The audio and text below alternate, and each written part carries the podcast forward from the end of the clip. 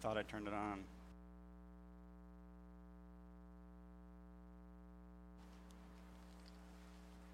It's got a green light on.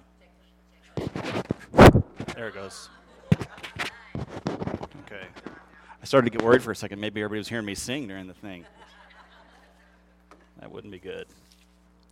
Um, well, are you guys enjoying the heat? Yeah. Too hot. Too hot. um, turn in your Bibles, if you will, to 1 Corinthians chapter 1. This will kind of be our, our focus passage here for a little bit. Um, I'll give you a second to turn there. 1 Corinthians chapter 1. We'll start in verse 10 and go through 18. This is uh, the Apostle Paul writing a letter to the church at Corinth. And we'll uh, pick up here partway through. Verse 10 I appeal to you, brothers, by the name of our Lord Jesus Christ, that all of you agree, and that there be no divisions among you, but that you be united in the same mind and the same judgment. For it has been reported to me by Chloe's people that there is quarreling among you, my brothers. What I mean is that each one of you says, I follow Paul, or I follow Apollos, or I follow Cephas, or I follow Christ. Is Christ divided? Was Paul crucified for you? Were you baptized in the name of Paul? I thank God that I baptized none of you except Crispus and Gaius, so that no one may say that you were baptized in my name. I did baptize also the household of Stephanas. Beyond that, I do not know whether I baptized anyone else. For Christ did not send me to baptize, but to preach the gospel, and not with words of eloquent wisdom, lest the cross of Christ be emptied of its power.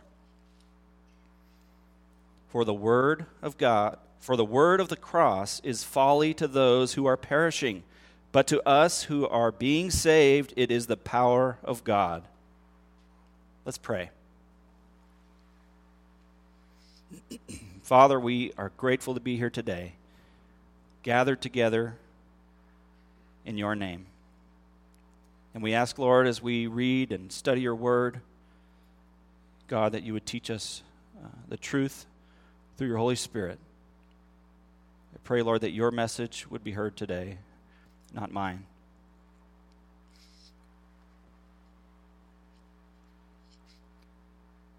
God, I ask for changed hearts.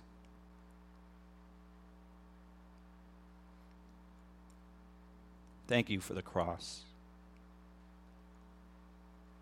In Jesus' name we pray. Amen. In our sermon series on the gospel, we've been looking at the unavoidable truths of the gospel, and that is according to the Word of God.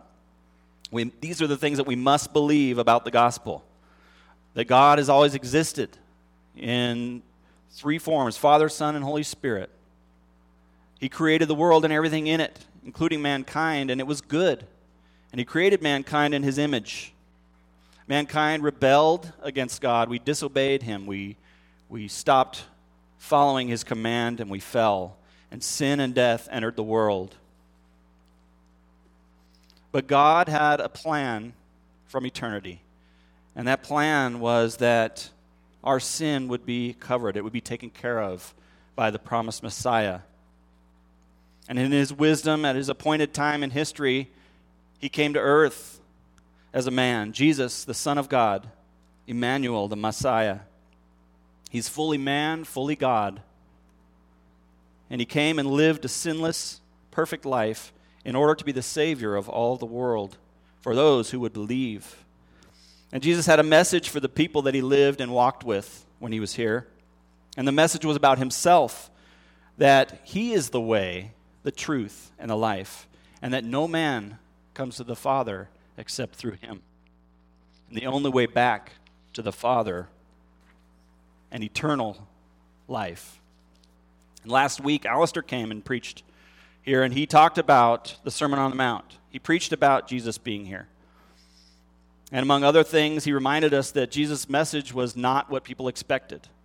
In the Sermon on the Mount, Jesus pointed out that the way we live is not just about doing everything by the book.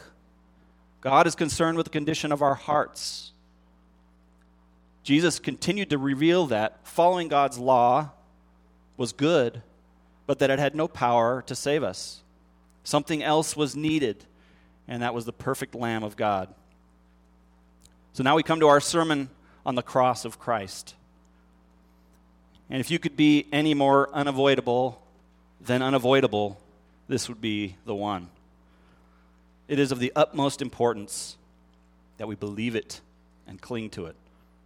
The Apostle Paul was more concerned about this than anything else. And that is what we'll talk about briefly in our 1 Corinthians text there in chapter 1.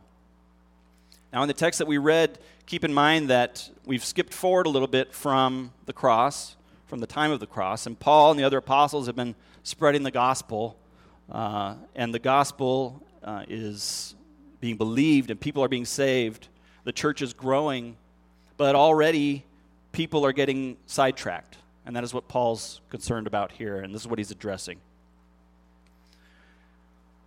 Paul gets word that there are divisions and quarreling in the church at Corinth. He's very concerned about this, and he appeals to them, he pleads with them by the name of our Lord Jesus Christ that they all agree that there is no divisions among them. In fact, Paul calls on them to be united in the same mind and the same judgment. That their minds would be on Jesus and their judgment would be that there is no other truth and this is according to the Word of God. No other truth than the Word of God in this matter. and the example that Paul gives is, is the people were quarreling over the better, who the better teacher was. And he gave us that list of people and several names, and he included himself and he included Jesus, that people were claiming to follow each of these. And these people were so caught up in their, who their favorite preacher was that they were ignoring what was being taught and creating disunity in the process. And Paul says, put a stop to that. In verses 13 through 18, Paul wanted nothing to do with people clinging to him or any other preacher or any fancy words or clever ways of saying things that would take away from the simple truth and power of the cross of Christ. We know from Scripture that the men in Paul's list of preachers are godly, faithful men. Paul's not claiming these men are false teachers. He's calling for unity, a refocusing by those who are potentially damaging the message of the cross with their divisions. Another important thing to be aware of here is that Paul is writing this to people who are saved, the true believers in the gospel of Jesus Christ. And we know this because he's referring to them as brothers. And this term here is used inclusive of brothers and sisters in Christ. That's the key, in Christ. The reason this is important is because Paul can safely call for unity among true believers, because it is understood that the message of the gospel is always the same and never changes. It is sound doctrine. In order to be called a brother or sister in Christ, you must believe in Christ's gospel. Paul would not, and we should not, refer to someone as a brother or sister in Christ if they are not. Paul handles false teachers quite severely in Scripture, and he never calls for unity with them. There is no unity in Christ with someone who believes something else about salvation. Even if they use the name of Jesus Christ in everything they say, you are not in Christ if you have not believed in his gospel. There is a difference between being loving and kind towards someone, desiring to share the gospel with them because they're lost, and, and there's a difference between that and uniting yourself with them and endorsing a different gospel. If some preacher or teacher is calling for unity with religious groups that don't believe the gospel of Jesus Christ, you don't want any part of that. Turn with me, if you would, to the book of Galatians, chapter 1.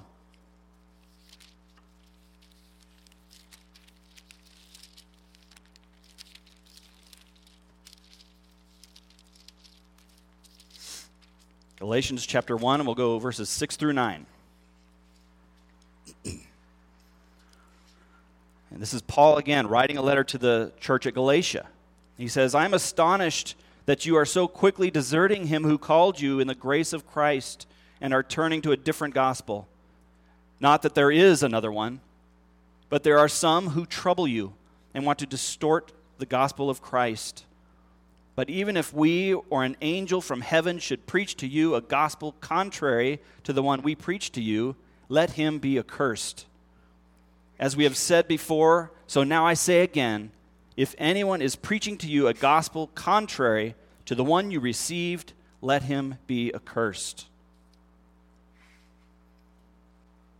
The world wants us all to get along and coexist. And that's fine in the sense that we can be kind and loving to our fellow human beings. But just as Jesus did with the woman at the well and with others that he confronted, he called sin sin. He told them the truth. The Word of God and the gospel of Jesus Christ don't change. We change as we move away from them. We must stop moving away from the truth of the gospel and the Word of God. Hold tight to them. So, what did happen at the cross? What was the power of the cross of Christ that Paul was so concerned about and that he wrote about to the Corinthian believers? First of all, what happened at the cross was exactly what God meant to happen. Exactly what God had been telling his people about for hundreds of years, down to the detail. And even though Jesus was the fulfillment of prophecy, the long awaited Messiah, and he came to seek and save the lost, he was rejected. Rejected by the very people he created, including those who claimed to love God. John 1 10 through 11, we'll put that up on the screen for you. John 1 10 through 11 says, He was in the world. This is Jesus. And, and the world was made through him, yet the world did not know him. He came to his own, and his own people did not receive him. What led to the need for the cross is everything we've been learning about so far in our series on the gospel. And the Corinthian believers understood this. They were taught from the Old Testament scriptures about the prophecies of what would take place, and then heard from eyewitnesses about Jesus fulfilling those prophecies. So let's look at a couple of those prophecies as we start with the betrayal of Jesus and move forward. There are many prophecies that are fulfilled in the life of Jesus, and we don't have time to go over all of them, but we'll start we'll start here at the time when Jesus is betrayed. And quickly we'll, we'll pop up for you Psalms 41 9. Even my close friend in whom I trusted, who ate my bread, has lifted his heel against me. And who is Jesus referencing here? Judas. Turn into the book of John. Okay, we'll go to John chapter 13.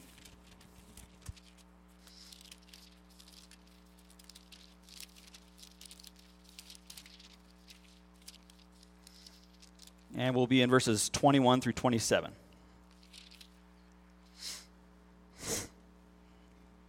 So, the psalm passage that we just read is Old Testament prophecy about what would take place. And John 13 21 says, After saying these things, Jesus was troubled in his spirit and testified, Truly, truly, I say to you, one of you will betray me. The disciples looked at one another, uncertain of whom he spoke. One of his disciples, whom Jesus loved, was reclining at table at Jesus' side. So Simon Peter motioned to him to ask Jesus of whom he was speaking. So that disciple leaned back against Jesus and said to him, Lord, who is it? Jesus answered, It is he to whom I will give this morsel of bread when I have dipped it. So when he dipped the morsel, he gave it to Judas, the son of Simon Iscariot. Then, after he had taken the morsel, Satan entered into him. Jesus said to him, What you are going to do, do quickly. So the Old Testament predicted this. Jesus just now predicts that this will happen. This is not the actual betrayal, it's Jesus saying who is going to betray him. So turn over to Luke, or back to Luke, chapter 22. A lot of scripture references we'll, we'll be flipping to here. Luke chapter 22, 47 through 53. And we'll see the fulfillment of this prophecy. Luke 22, 47 through 53. While he was still speaking, there came a crowd, and the man called Judas, one of the twelve, was leading them. He drew near to Jesus to kiss him. But Jesus said to him, Judas, would you betray the Son of Man with a kiss? And when those who were around him saw what would follow, they said, Lord, shall we strike with the sword? And one of them struck the servant of the high priest his, his ear and cut off his right ear. But Jesus said, No more of this. And he touched his ear and healed him. When Jesus said to the chief priests and the officers of the temple and elders who had come out against him, Have you come out as against a robber with swords and clubs? When I was with you day after day in the temple, you did not lay hands on me. But this is your hour and the power of darkness.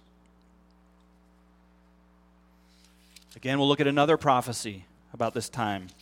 Back in Isaiah, if you'll flip back to Isaiah chapter 50, verse 6.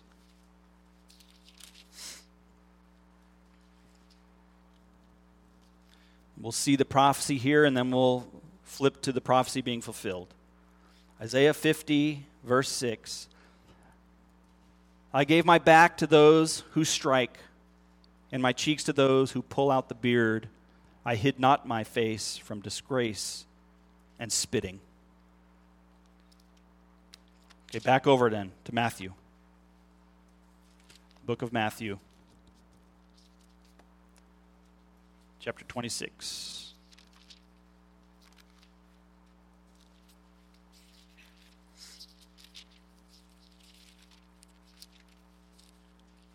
and we will be in verses 66 through 68.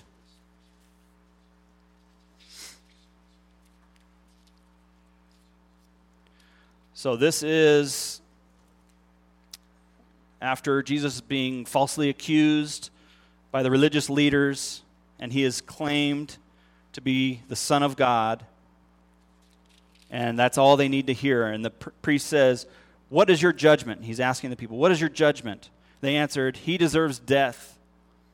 Then they spit in his face and struck him, and some slapped him, saying, Prophesy to us, you Christ. Who is it that struck you?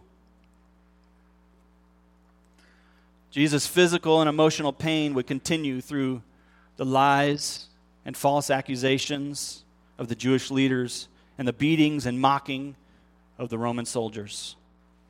The gospel, according to Matthew, Mark, Luke, and John each have explanations of what happened to Jesus to give us the complete picture. Without the time to go over everything, I would, I would like to touch on some key points in all four of them.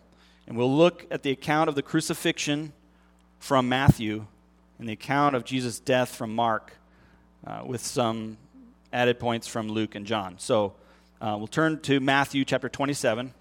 We should be right there from where we just were and we'll look at verses 24 through 44. Matthew 27, 24 through 44. It's a lot of, it's a lot of reading here, but we don't read these often, and it's good to be reminded of what Christ went through. Verse 24. So when Pilate saw that he was gaining nothing, but rather that a riot was being beginning, he took water and washed his hands before the crowd, saying, I am innocent of this man's blood.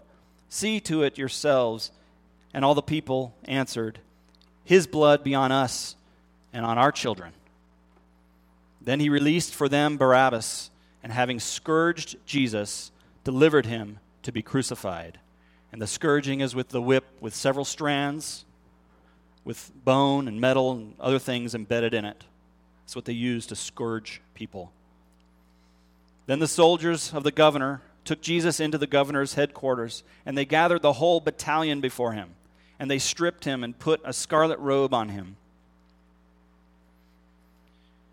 And twisting together a crown of thorns, they put it on his head and put a reed in his right hand. And kneeling before him, they mocked him, saying, Hail, King of the Jews! And they spit on him and took the reed and struck him on the head. And when they had mocked him, they stripped him of the robe and put his own clothes on him and led him away to be crucified. As they went out, they found a man of Cyrene, Simon by name. They compelled this man to carry his cross. And when they came to the place called Golgotha, which means place of a skull, they offered him wine to drink, mixed with gall. But then he tasted it, he would not drink it. And when they had crucified him, they divided his garments among them by casting lots. Then they sat down and kept watch over him there. And over his head they put a charge against him, which read, This is Jesus, the King of the Jews. Then the two robbers were crucified with him, one on the right and one on the left. And those who passed by derided him, wagging their heads, and saying, You who would destroy the temple and rebuild it in three days, save yourself. If you are the Son of God, come down from the cross. So also the chief priests and the scribes and elders mocked him, saying, He saved others, he cannot save himself. He is the King of Israel. Let him come down now from the cross, and we will believe in him. He trusts in God. Let God deliver him now, if he desires him. For he said, I am the Son of God. And the robbers who were crucified with him also reviled him in this way. Turn over to Mark chapter 15.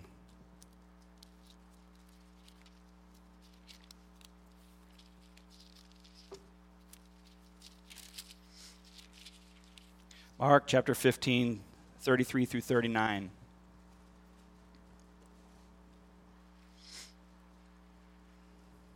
And when the sixth hour had come, there was darkness over the whole land until the ninth hour. And at the ninth hour, Jesus cried with a loud voice, Eloi, Eloi, lama sabachthani, which means, My God, my God, why have you forsaken me?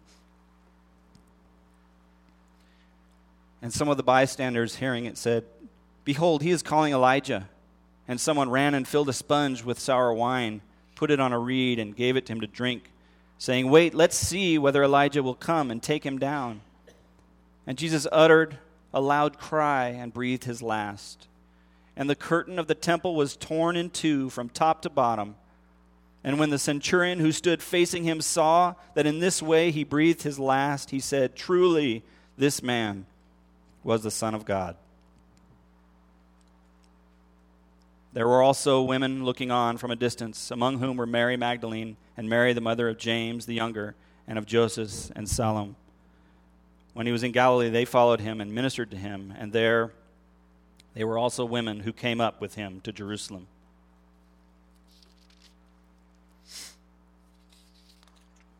In Luke 23, it says, Before he died, Jesus cried out, Father, into your hands I commit my spirit. Now turn to John chapter 19.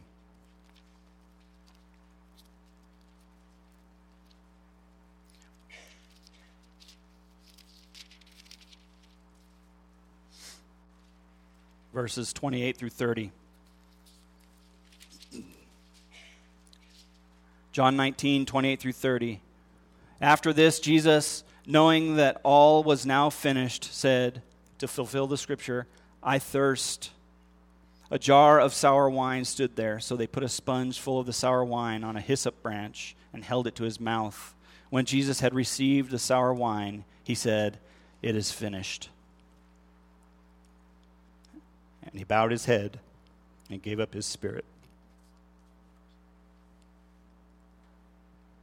We know that Jesus had to die for our sin. But I find myself asking, why did Jesus have to suffer so much before he died? Where do we have an example of that in the Old Testament scriptures? The Israelites had to sacrifice animals for the blood to atone for their sin. They brought their animals, and the priests followed God's instructions for the killing and the sprinkling of the blood and everything else that went into those offerings. I can't think of a single time when they did anything but kill the animals. They didn't have hatred for the animal, they didn't, they didn't mock it and spit on it and beat it so bad you couldn't tell what kind of creature it was. But when Jesus, the perfect Lamb of God, offers himself as the atonement for their sin, that's how they treated him.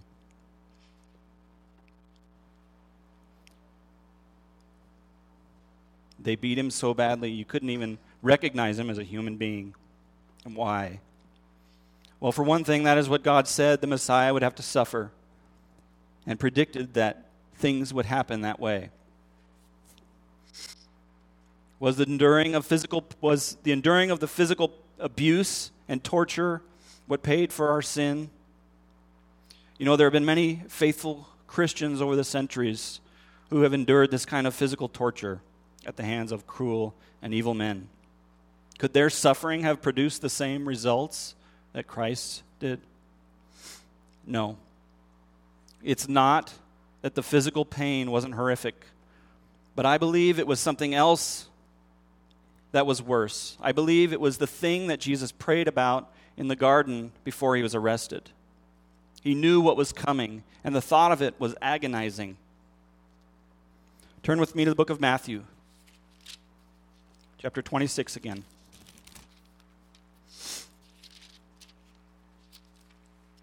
Matthew chapter 26, 36 through 44.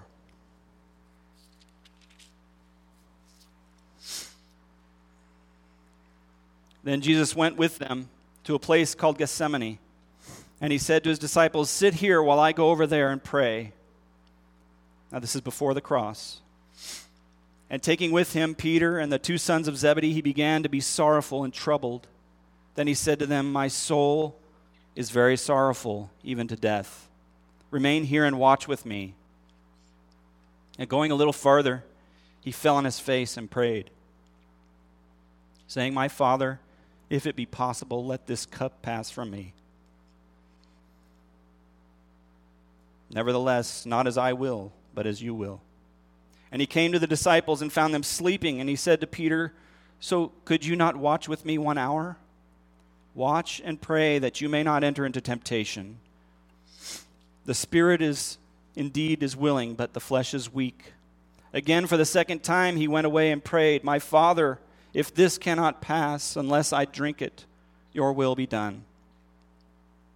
And again, he came and found them sleeping, for their eyes were heavy. So, leaving them again, he went away and prayed for the third time, saying the same words again.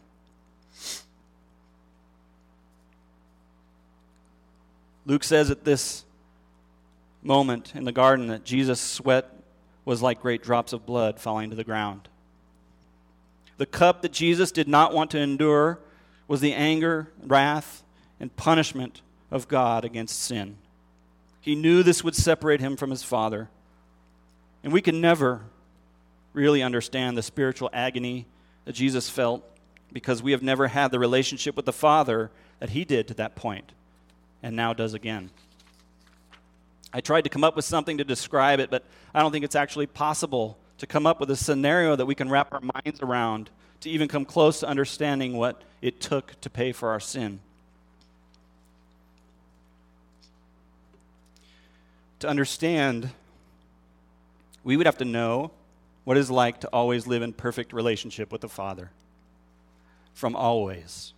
To experience his perfect love and fellowship every second, to never have ever done anything against him or oppose his will, to never have done a single thing wrong, never an evil thought or word, never have lied or hurt anyone, to never have felt guilt or shame, never had any impurity in you, to never once have experienced a moment without the the most amazingly beautiful relationship with the Father. And on the cross, when the Father turned away from him, Jesus felt what he had never felt before, and he poured out every last bit of his soul.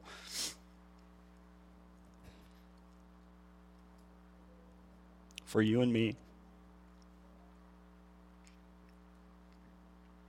In the agony of that crushing weight, he cried out, My God, my God, why have you forsaken me? 2 Corinthians, we'll put this one on the screen for you. 2 Corinthians 5:21. For our sake he made him to be sin who knew no sin, so that in him we might become the righteousness of God. Jesus was not a victim here. The Jews and the Roman soldiers did not overpower him as if he was helpless. He willingly went to the cross for us. This was orchestrated and accomplished by God. Turn to Isaiah chapter 53. I told you we'd be back here the last time I preached. Um, Isaiah 53. We'll look at verses 10 through 12. Again, this is Old Testament prophecy of what would, what would happen at the cross. But we need to really pay attention to what's going on here. Isaiah 53, 10 through 12. Yet it was the will of the Lord to crush him. He has put him to grief.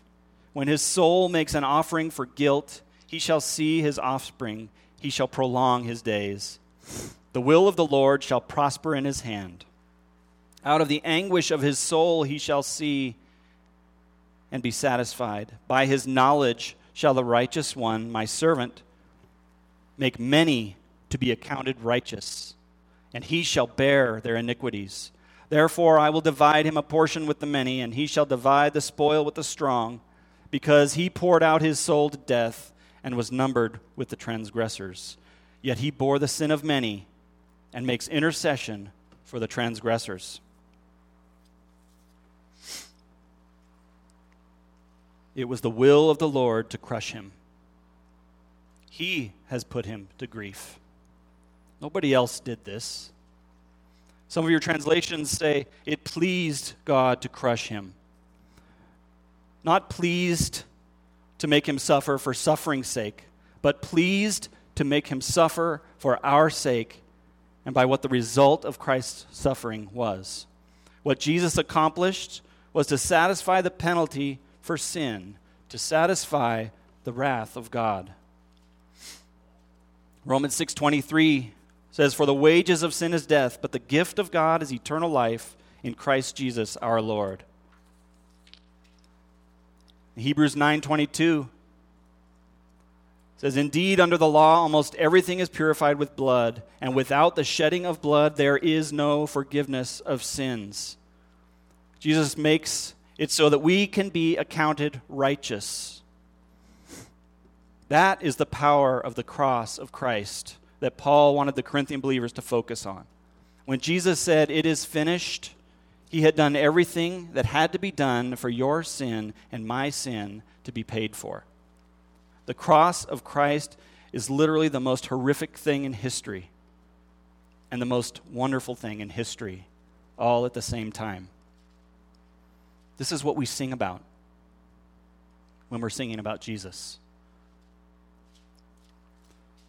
For what other person do we sing and celebrate their death as a great and mighty thing? And when that veil was torn from top to bottom in the temple, it was a sign that we now have access to the Father through Jesus Christ. He is our high priest and intercedes for us with the Father. The other unavoidable truth of the gospel that we'll see today is that Jesus did not stay in the grave. Old Testament prophecy said that the Holy One would not see corruption.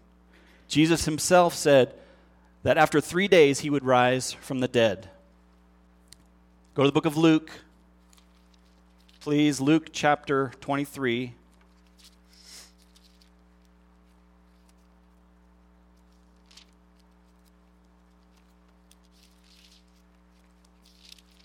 Okay, Luke 23, and we're going to go from verse 50 through Luke 24 12. It sounds long, but it's not that bad. Okay, this is after Jesus is crucified now. Now there was a man named Joseph from the Jewish town of Arimathea. He was a member of the council, a good and righteous man who had not, who had not consented to their decision and action, and he was looking for the kingdom of God. This man went to Pilate and asked for the body of Jesus. Then he took it down and wrapped it in a linen shroud and laid him in a tomb cut in stone where no one had ever been laid.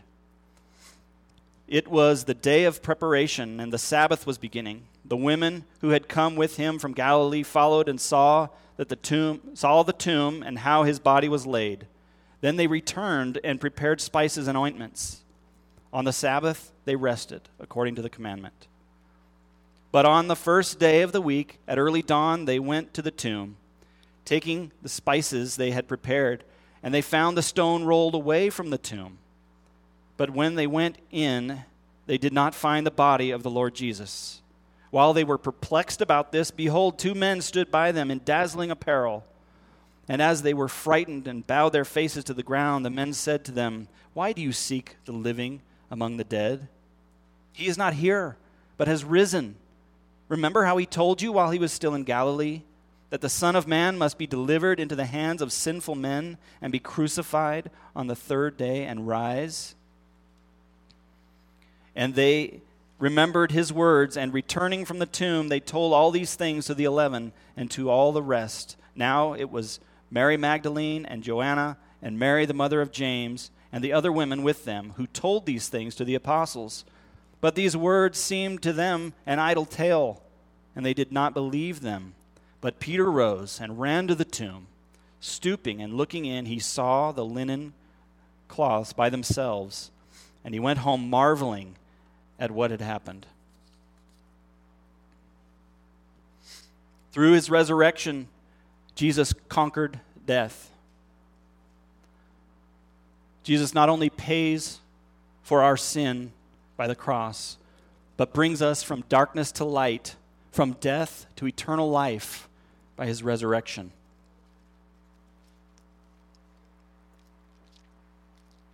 Turn with me to 2 Timothy. We're almost done. 2 Timothy chapter 1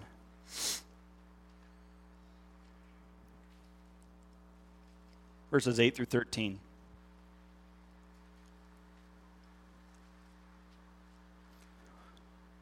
Therefore, do not be ashamed of the testimony about our Lord, nor of me, his prisoner, but share in suffering for the gospel by the power of God, who saved us and called us to a holy calling, not because of our works, but because of his own purpose and grace, which he gave us in Christ Jesus, before the ages began, and which now has been manifested through the appearing of our Savior Jesus Christ, who abolished death and brought life and immortality to light through the gospel, for which I was appointed a preacher, and an apostle, and teacher.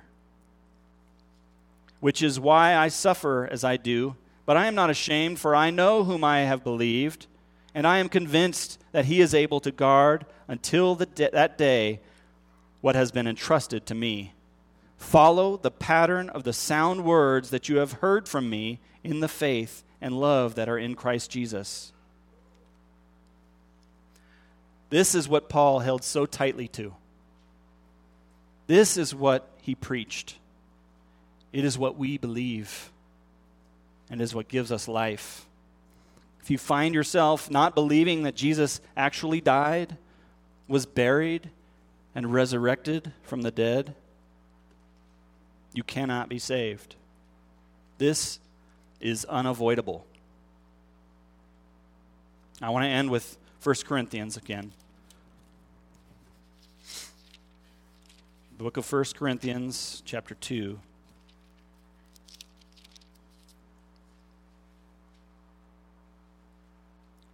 One through five.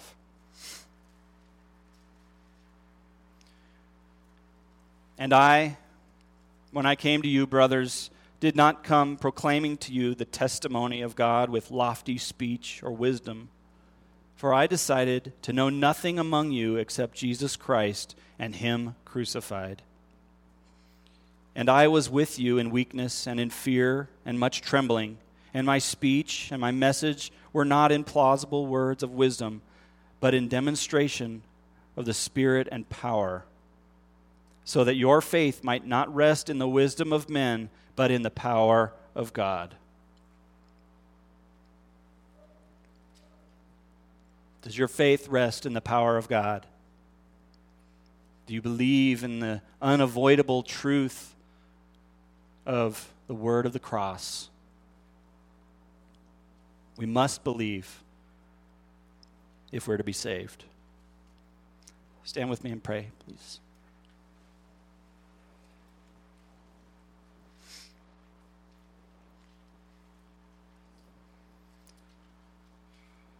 Father, you are an amazing God. You are worthy of all praise and honor. And Lord, we thank you for the cross of Christ, for the power that is in that to transform lives. Lord, that our disobedience led to the suffering of Christ It weighs heavy on us but we're also joyful and grateful. We sing and we praise you because of this. God, that you saw fit to crush him for our iniquities, making a way for us if we would believe in the Son of God. I pray, Lord, for hearts today that are here. And whatever you're speaking to them, God, that, that we would listen. We give you praise and thanks for Jesus Christ. Help us to live a life that's worthy of this. Help us to live joyful. Help us to tell others what you have done for us. We give you all praise.